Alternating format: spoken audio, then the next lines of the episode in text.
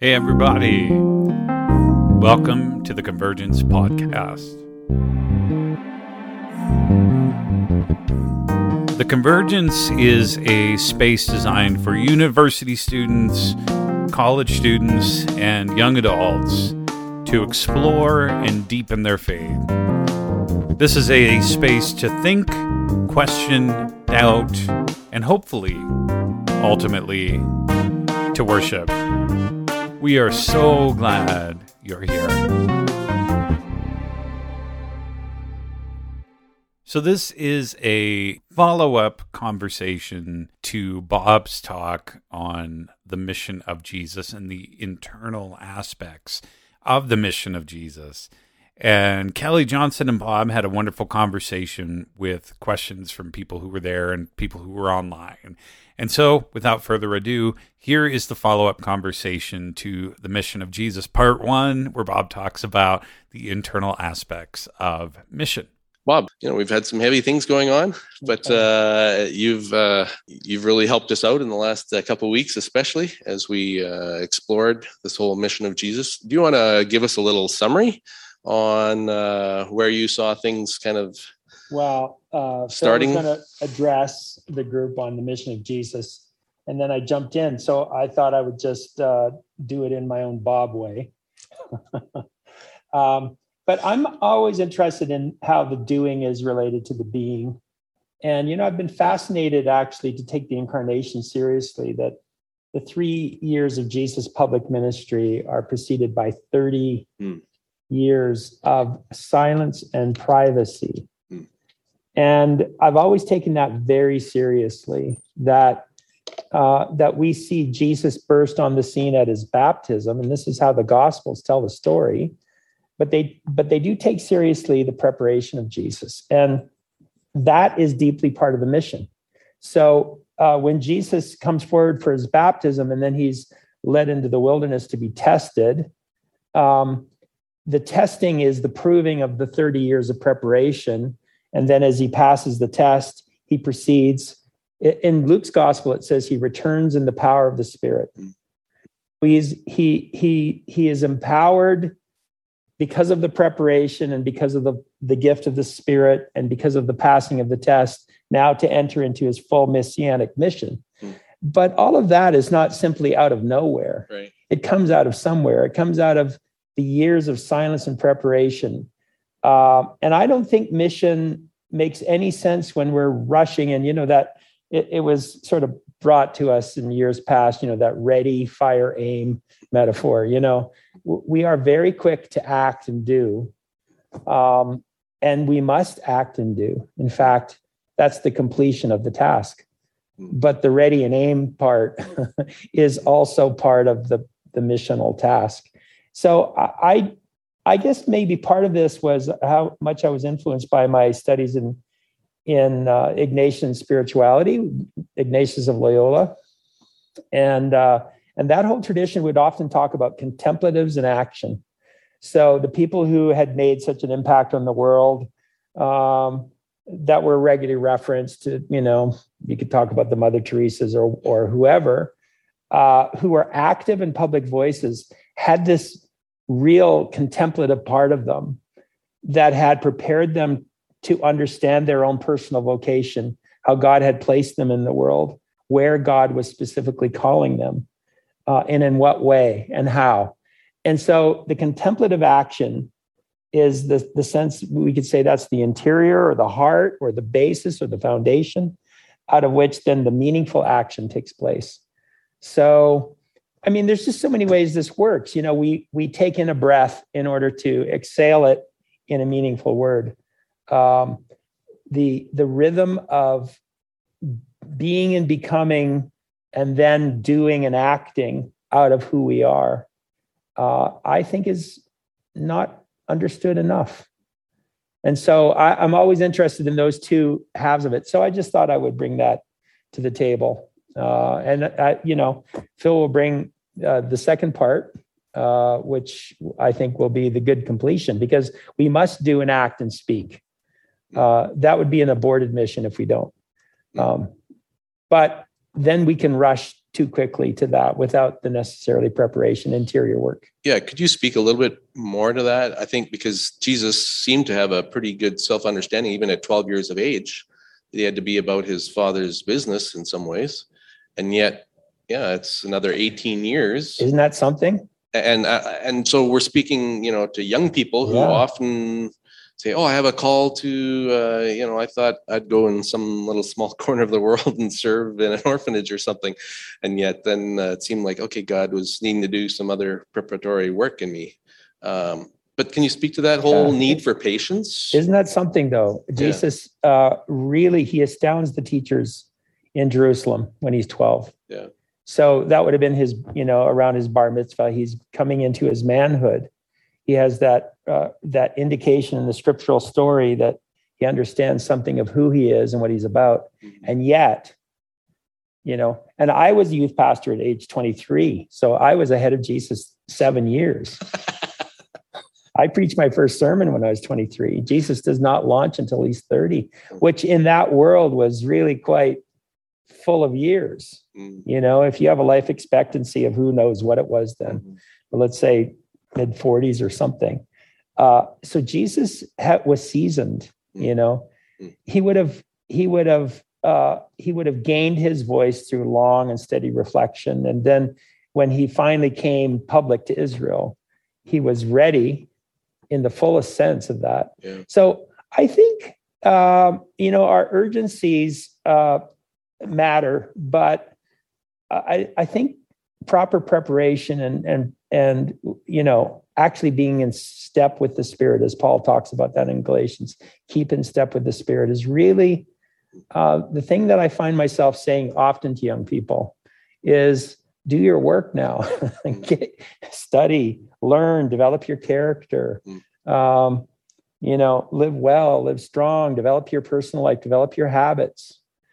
You know, as, as, um, is it the Proverbs? No, it's the Song of Psalm, Songs. It's the little foxes that spoil the vine.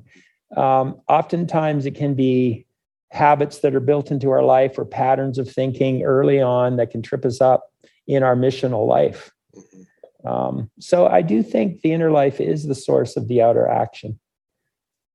So how do we get, uh, encourage young people to, to do that um, recognition, I guess, first of all, that those little habits and practices.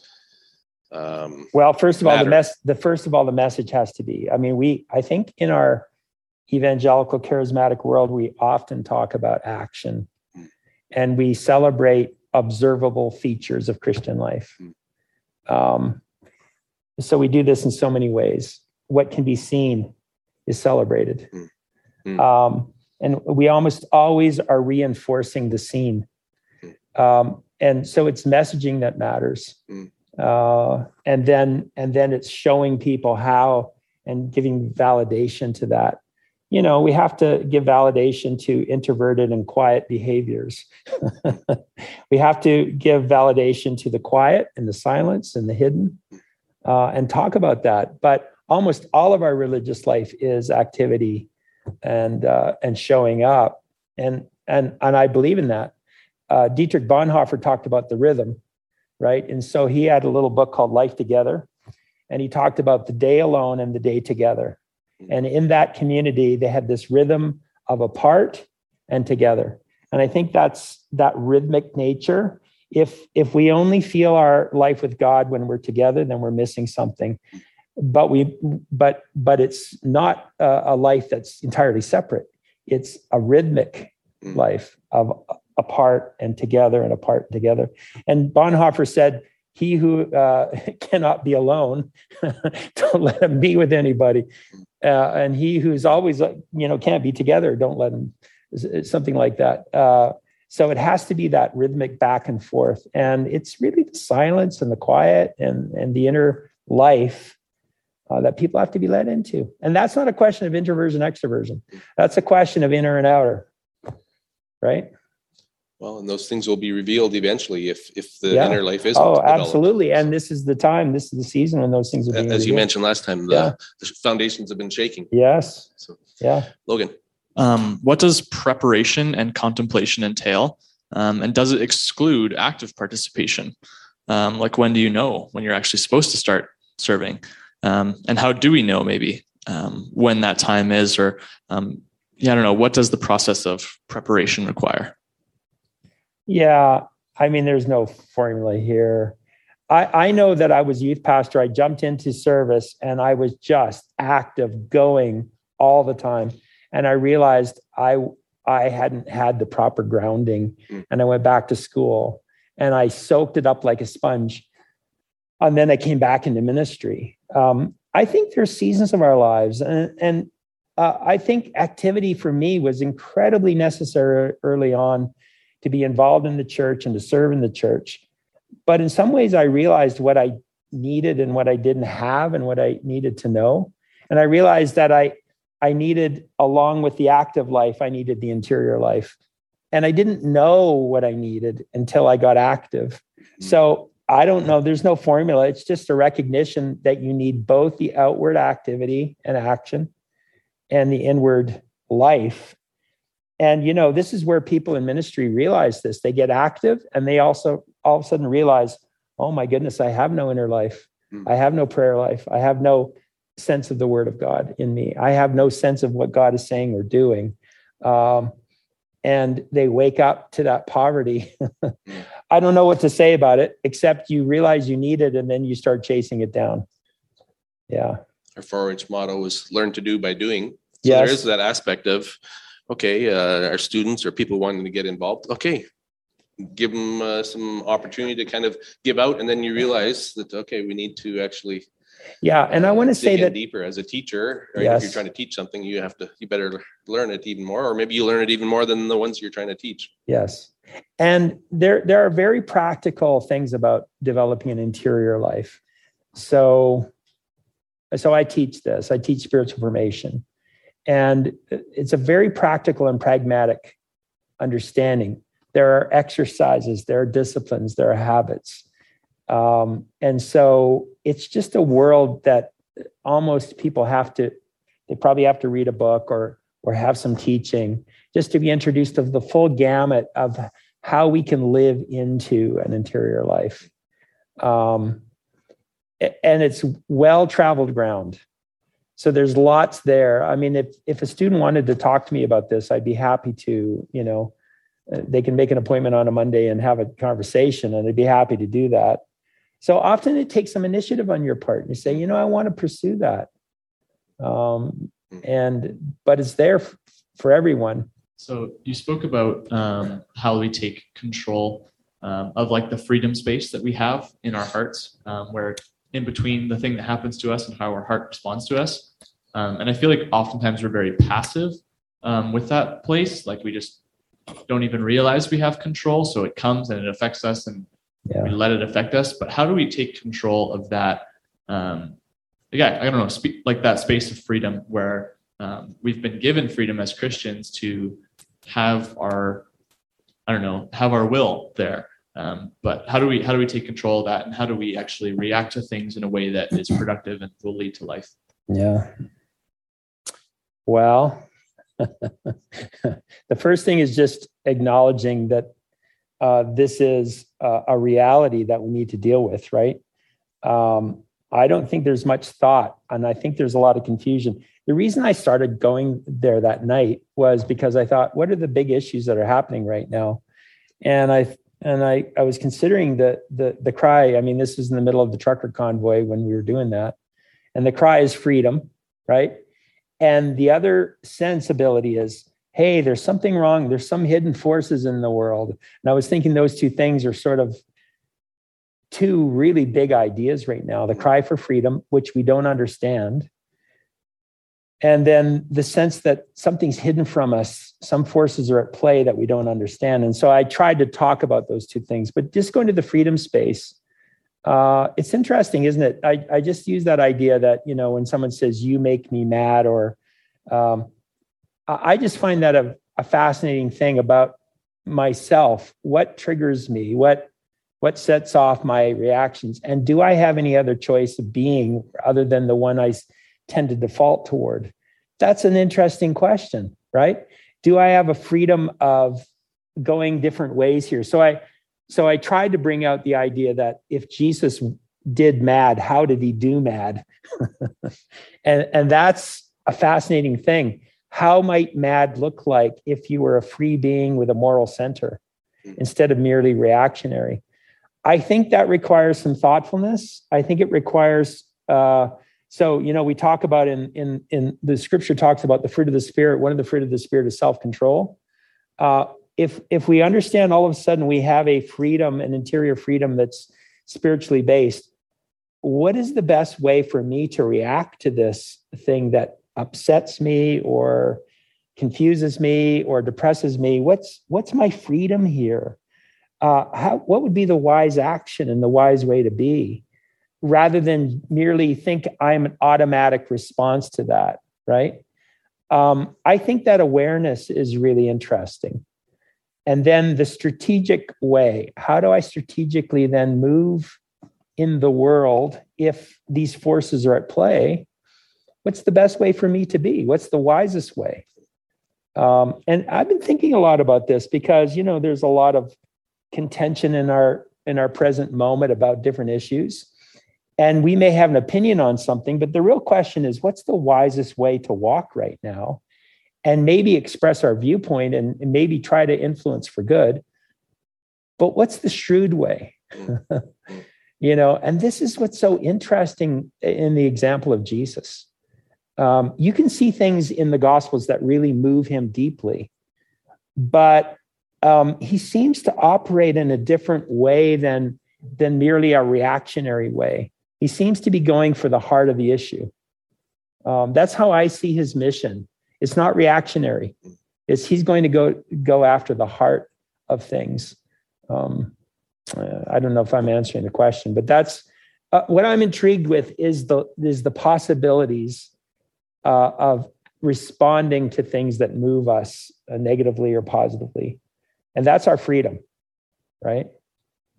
Uh, Viktor Frankl's book really yeah, brings just, that out. Yeah. yeah, go ahead. You've been well, reading. Uh, yeah, I was just going to say, uh, Tom, and you Tom said you finished reading. I, I've only read one hundred twenty pages, but uh, I was struck again by the fact that here's somebody who's suffering and going through trials, and yet is still talking about mastering the art of living. Yeah, and that it was the little choices that he made um, that he wasn't obligated to kind of. Uh, be in despair, that he had a choice in the whole matter on how he was going to respond to different things, and using humor and all sorts of different humor was huge yeah. in the camps. yeah. yeah. Even if it was very tiny, but uh, yeah. to get a little chuckle or to use their imagination, yeah. Um, you know, conversations with family members or whatever. But uh, I don't know if you had any uh, questions coming out of your reading of the book too, uh, Tom, or anything that you wanted to quiz Bob on. Uh, So this is more of a theological question that I've kind of been pondering for a while.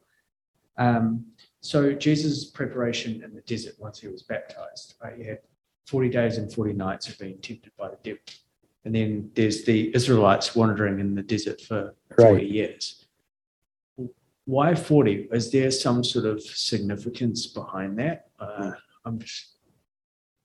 I yeah. feel like there's more to it that I don't understand. I'm trying to dig into it a little yeah. bit. Yeah, there is. There's always these numbers that are going on in the scripture, the sevens and the threes and the and the twelves, right? So forty basically is a generation or a fullness of, of life. You know, you can think of that sort of as a marker. And um, and so Israel in the desert, it's it's that first generation dies off. It's like the fullness of time. It's like the full generation, a full passing of, of life. Uh, when Jesus enters into his forty, he's re- recapitulating Israel's experience. But where Israel failed, he succeeds, right? He's tested. Uh, he's tested and he's proven uh, worthy.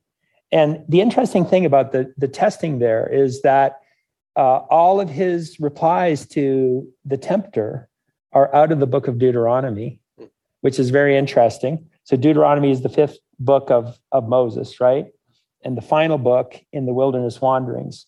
And so Jesus is responding with all the tools and resources that Israel had, uh, answering with no special ability other than the word of God and passing the test. So he is Israel's greatest son that succeeds where the nation had failed. So it's an echo, right? It, it's the Bible works this way, uh, literarily and uh, cross-referencing itself. Uh, so he, he's succeeding where Israel failed, and therefore he succeeds and proves himself worthy of the messianic identity completely. Not only because he who he was by his his own origin, but now in his own humanity he is worthy, right? So that's an interesting thing. And that goes to the heart of the inner life. You know, that goes to the heart of the inner life. That this is this goes to the heart of Jesus' uh, years of preparation. That now comes the crucial moment, you know.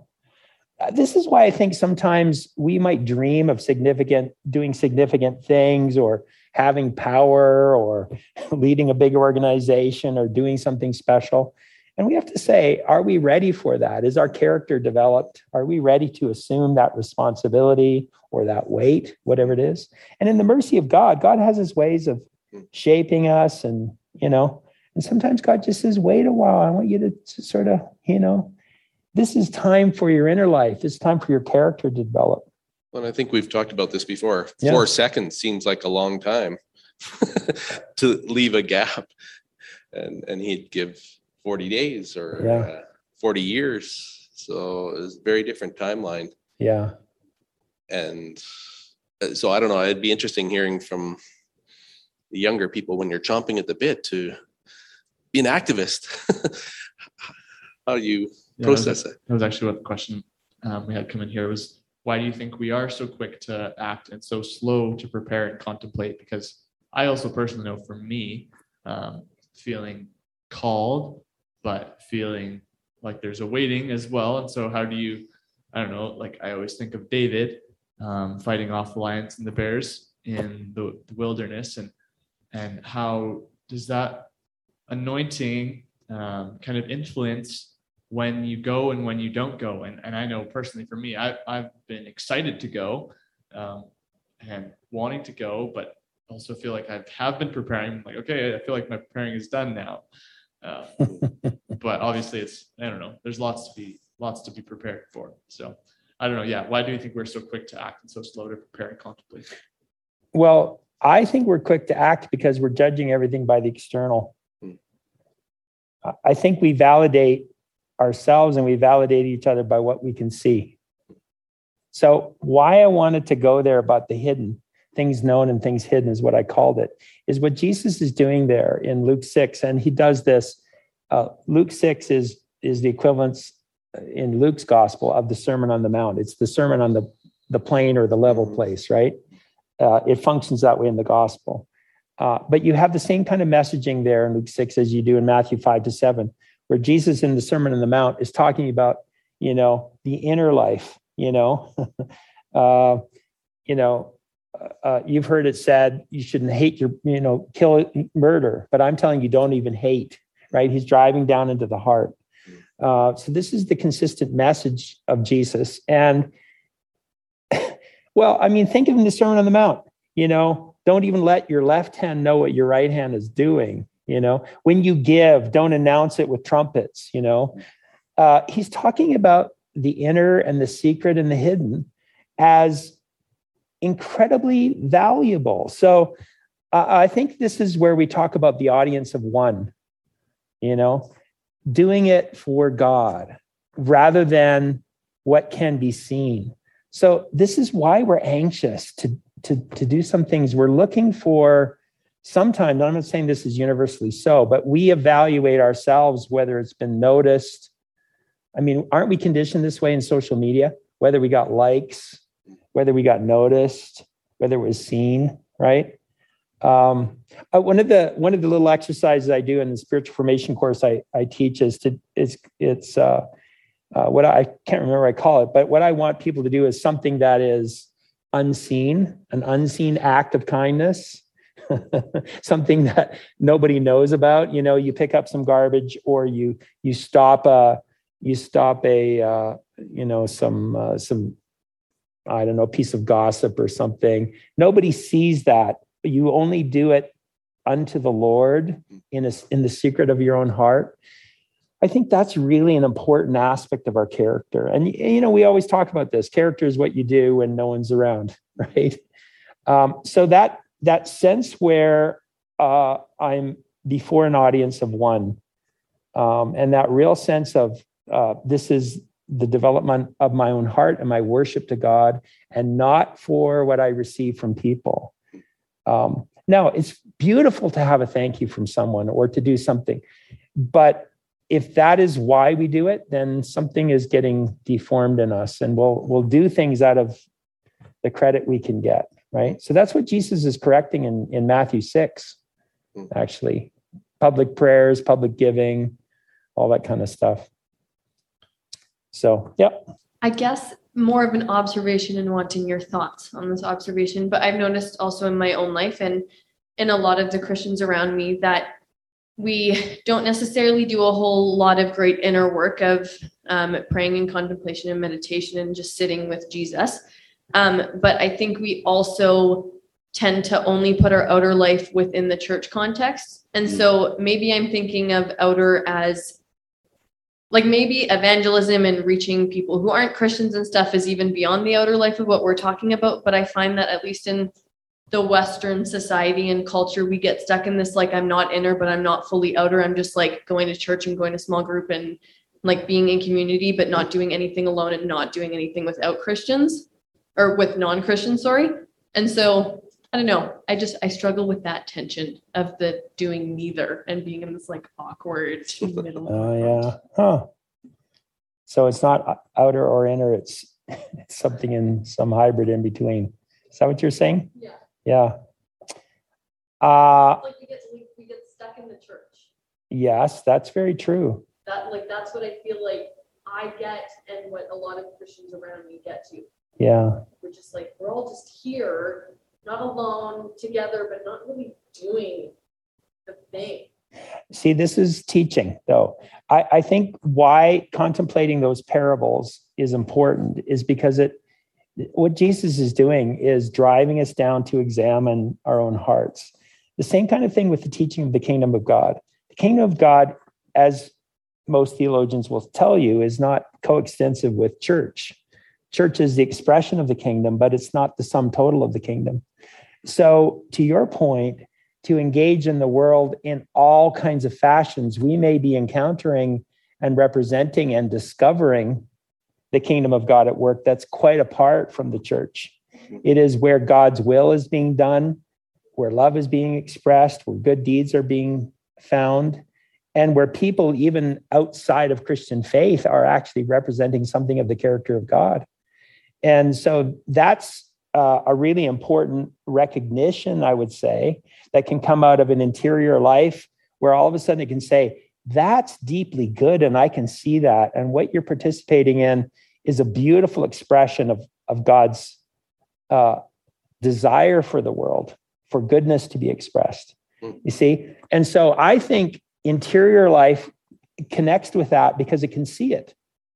So to your point, it's not stuck in the middle of just going to church. It actually is uh, the overwhelming of an interior life that recognizes God wherever we might see God in the world, which might be a, quite apart at times from what we call church. And that might be very unnerving. Yeah. Like for people who've grown up in the church and need to have uh, some sort of affirmation that this is good kingdom stuff. Like uh, even this last week, uh, I had a friend uh, from India just say, I have to cook and I have to create. He says, it's good if I make it and I can eat it, but if I bring it and share it with you, I just feel like my joy is multiplied. And I just thought, that's it. This feels to me like, you know, uh, where, where God tells them when they're in captivity or yeah. Babylon saying, uh, you know, settle down, plant crops, yeah. pray for the peace. He was just to me expressing a very big, generous heart of God. To me, and it was, I just thought, okay, but is that really? Uh... So the thing to say to someone like that is, you're not far from the kingdom of God, right? Yeah, and that's in fact that's, that's what I felt, embodying and representing. It, it was very representative. Now Christians would argue about that, yeah, um, but I don't think the church owns the kingdom. The kingdom is bigger than the church. Yeah. The church is to represent the kingdom, but the church doesn't own it or control it, and we'll find it uh, being exercised all over the place. And in fact, Jesus has says that, right? Uh, he who's not against us is for us, right? But like I said, I think that is unnerving for us. Yeah, it is. Yeah. Because it doesn't necessarily fall into our programs. Yeah. So, uh, you know, the, the idea then of what is king or, or what is interior work and what is exterior work and how they relate together is a very good point. Yeah. And that's why we have to develop uh, a greater sensitivity, I think, to the first part, to being able to recognize. So you recognize that something in you was alerted to that brother who came with that food, right? Yeah. Yeah. Tom, were you going to ask something? Yeah. yeah. It was kind of following up on that idea of like the church kind of pointing towards the kingdom and yeah. not being owning the kingdom.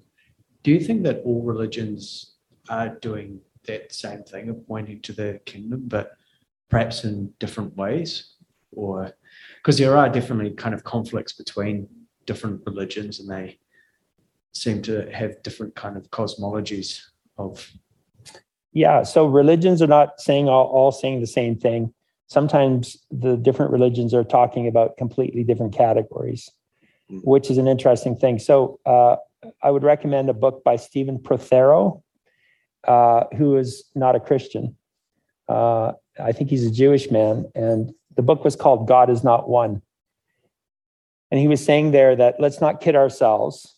The religions each uh, stand on their own, and we're we're we're not saying the same things, and we're not even agreeing on what the categories are.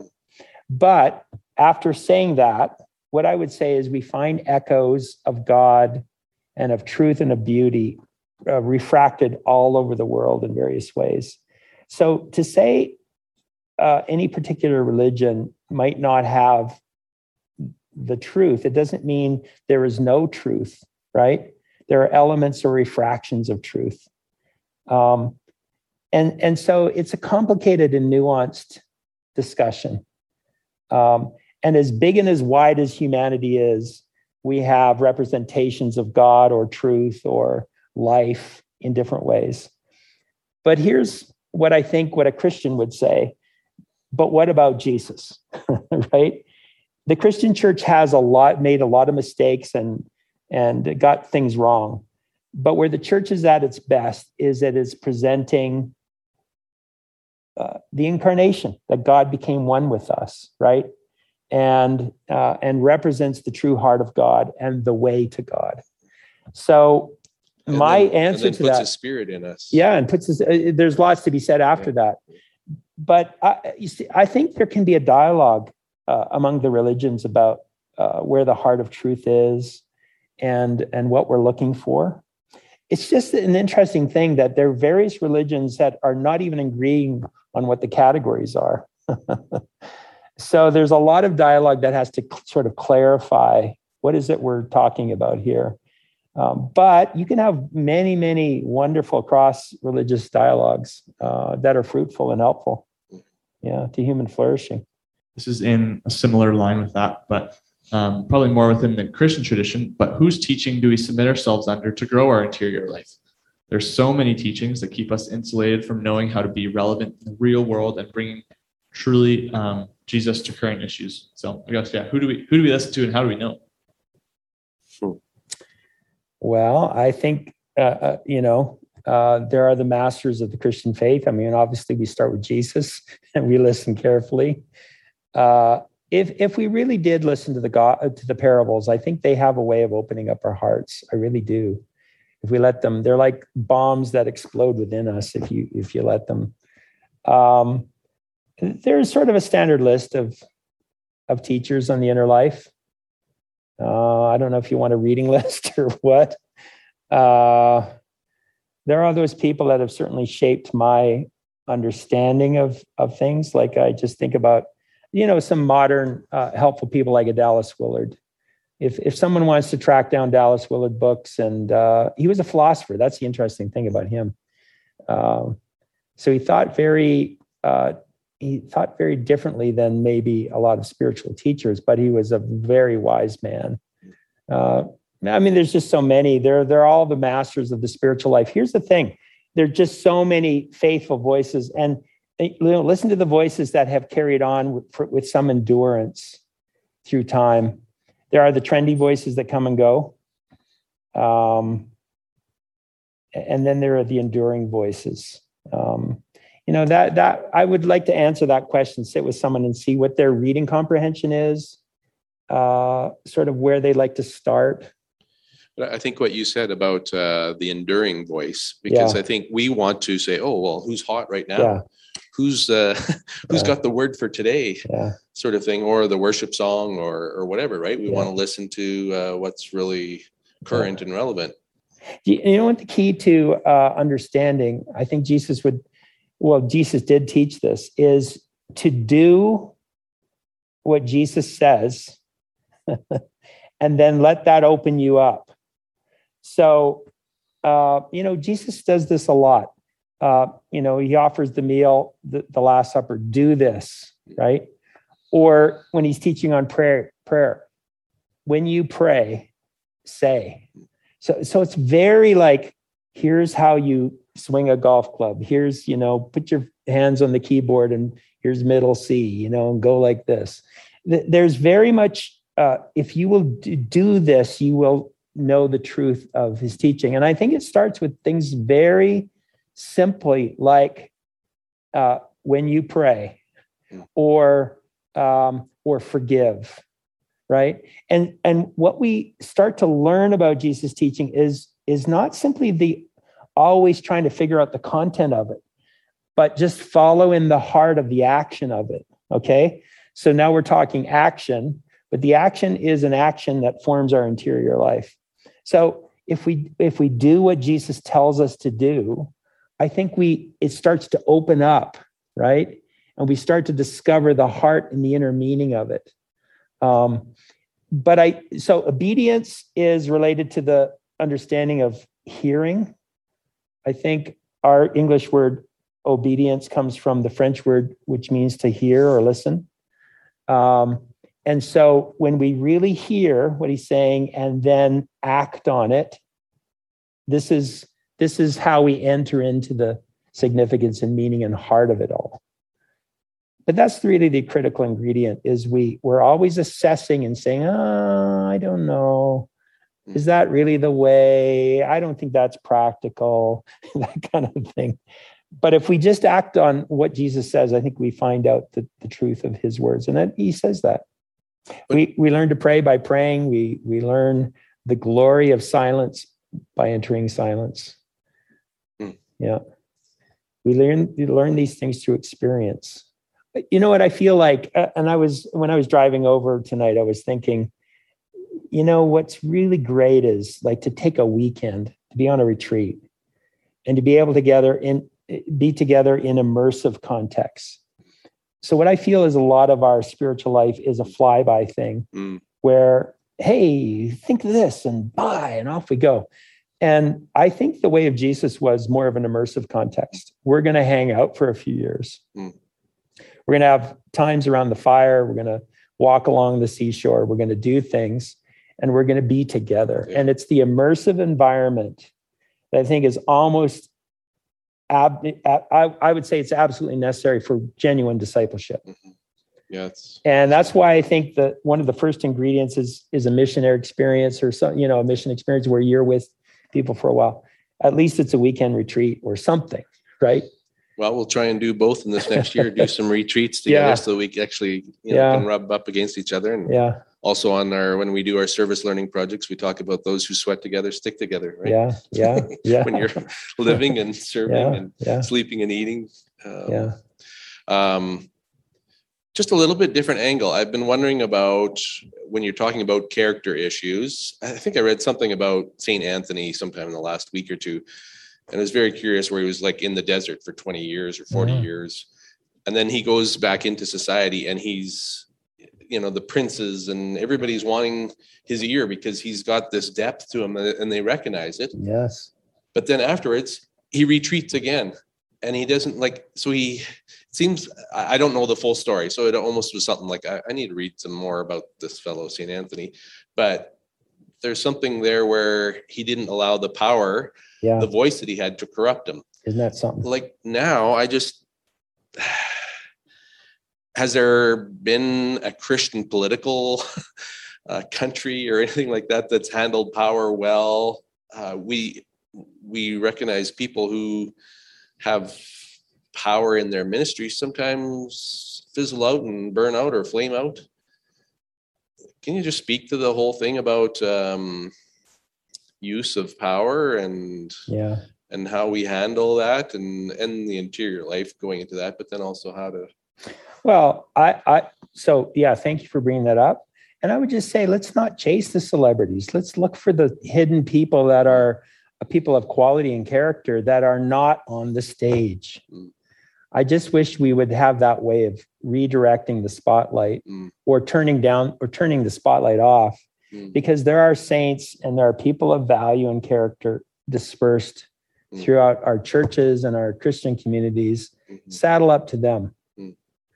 Um, but, Actually, you know, that's the question, though. Who are the people that we could saddle up next to, right? Yeah. Um, I, I I realized that in my life, that there were celebrities, but they, they really didn't have a capacity for me. I had to sort of, and I pursued people that I wanted to talk to. Yeah. And we look for those people who have an open space in their life and, uh, and, and maybe aren't on the stage. But here's the point, though. uh, I don't think celebrity equals a spiritual weight or character. Yeah. So we have to, we, maybe this is what God is doing in our time. Turning all that actual, you know, sort of way of being upside down and exposing it for what it was. Mm-hmm. Uh, because what we have put on the stage is talent, mm-hmm. but we haven't had spiritual depth. Mm-hmm. I have a great are... story about that, actually. Well, yeah. A lady who's uh, forty years older than I, I haven't talked to her in the last couple of years, but uh, so I'm not even sure. She was Mother Superior of a convent out in Ottawa. But yeah. when she was in Calgary here, uh, we would have tea every day during the summer, and we just learned so much from each other. And I think she was very affirming and gracious with me, but I learned a lot from her. But I was always really intrigued when we did these relationship seminars oh, and yeah. kind of marriage prep. Here's a woman who had never been married yeah. and was, you know, quite a bit older than uh, these young people that we were talking with. But when she spoke about the relational life, uh, a man with a woman and just people together would just like lean yeah, in. And it yeah. was just, I was just so, I was just going, I want to hang out with her more because yeah. there was an authority yes. that came, right? And it was, yes. but she wasn't uh, flashy by any means, no. but she was uh, carried some weight there, I guess. Yes. So I think, but how do we encourage young people to, to say, well, don't just only look to the people who are in the, you know, multi-talented and uh, have the spotlight right now. I don't know how, how we do, how do Maybe yeah. it's also people who've, you know, are in their sixties and seventies. How do we get them to say, hey, listen, yeah. your job is not done yet. You have to steward. Yeah. You have to help disciple uh, yeah. your grandkids or great-grandkids. Yeah. Yeah. So. Well, that's the need. Yeah. The need is for substance. The need mm. is for substance. And, and the need is for... Uh, whoever has something to share, to be willing to share it. Mm-hmm. And for those who are looking for, for substance, to know where to look. Mm. On that question, it's like, well, how do we find those people? And then do you then throw them on the stage? And then what happens then? Yeah. Right? And yeah. so like, aren't, shouldn't we be listening to those people? So they should be getting more voices and like, um, It, it's fine to be on this. It's fine to be on the stage. I don't think, I, I think we can be on the stage too early. And so there are people who are, are a, enabled to take the stage. You know, the people that I really admire, to take someone like Corrie Ten Boom, that a lot of this generation wouldn't know about her. Uh, she became a very public Christian, one of the most famous Christians in the world in the seventies and eighties. Uh, but her preparation was unbelievable. She went through You know, she was arrested for her family hiding Jewish people in her home in, in World War Two in, in Amsterdam, and then went through the prison camps and then a long development.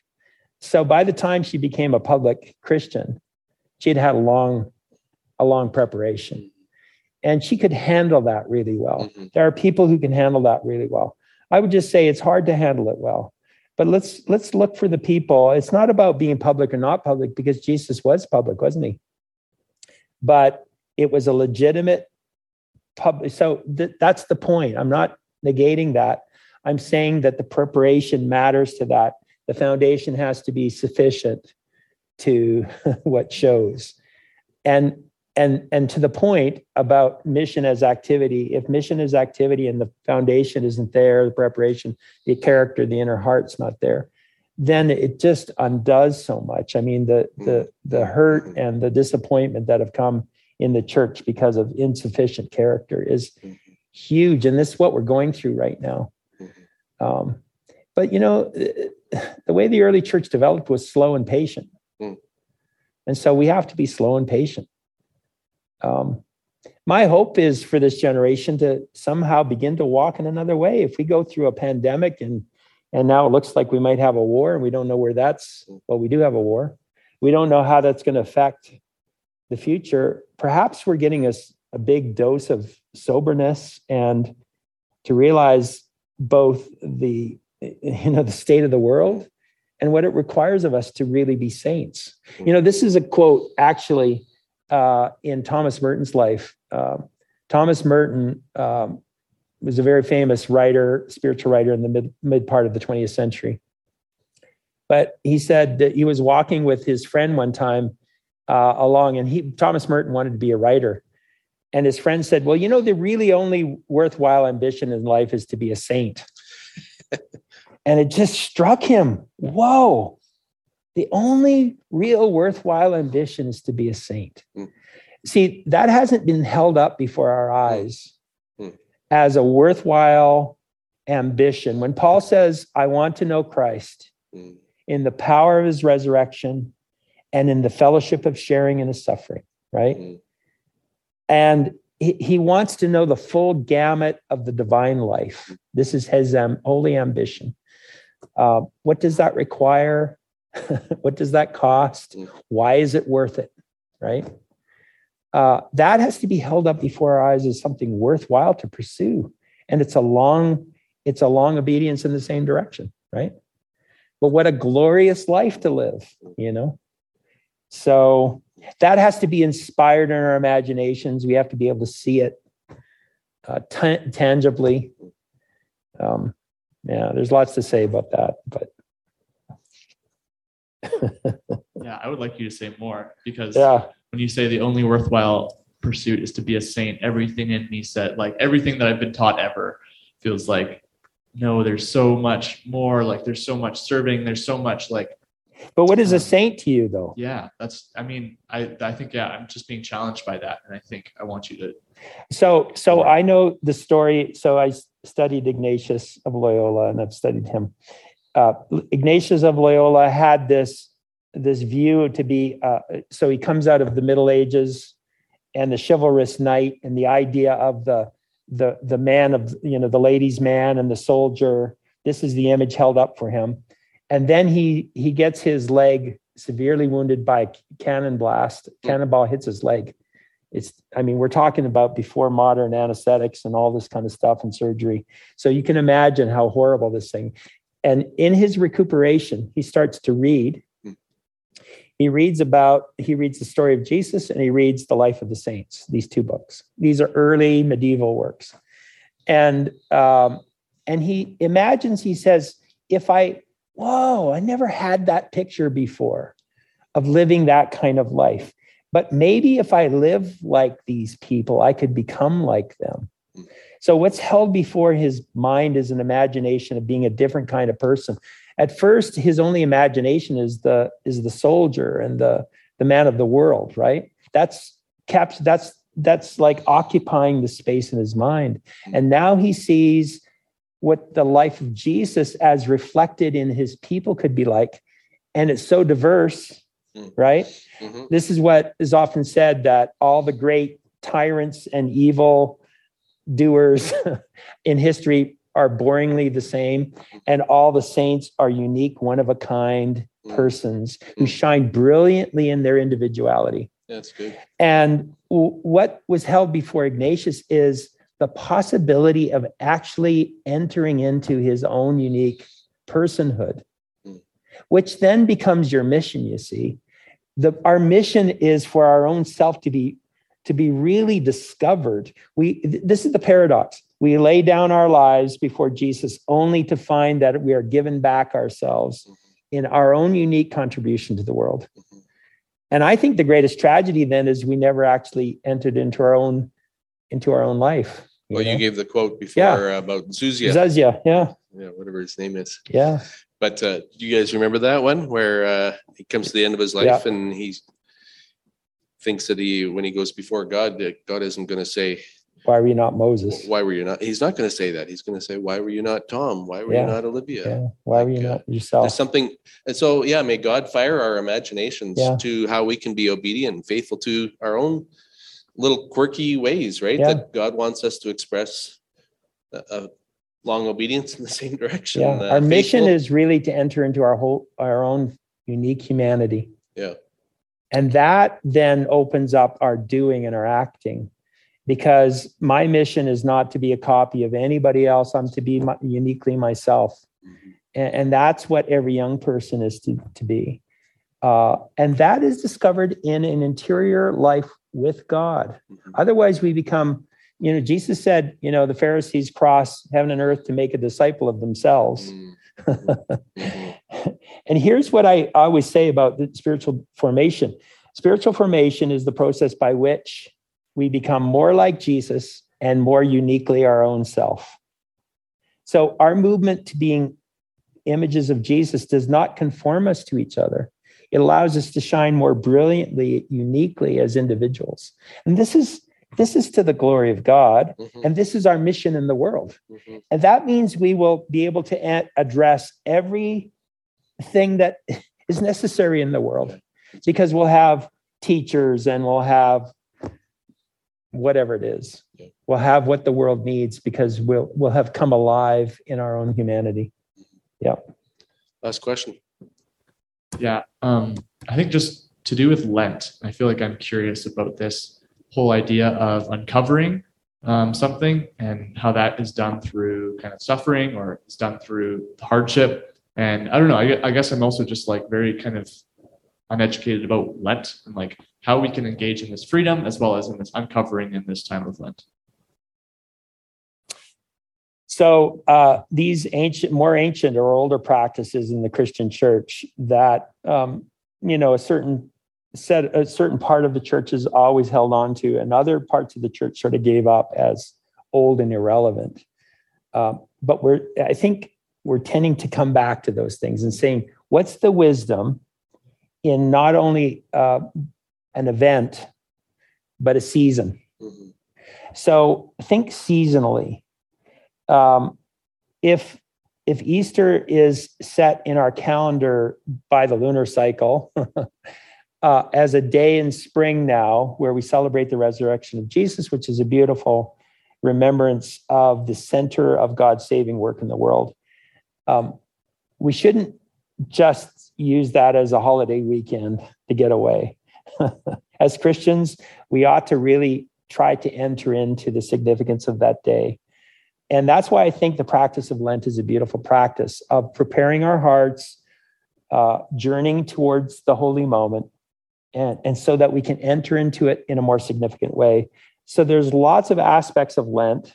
There's the aspect of giving something up. That's a deep wisdom. We understand this from physical training to, if you're preparing for a sports event, you train for it, right?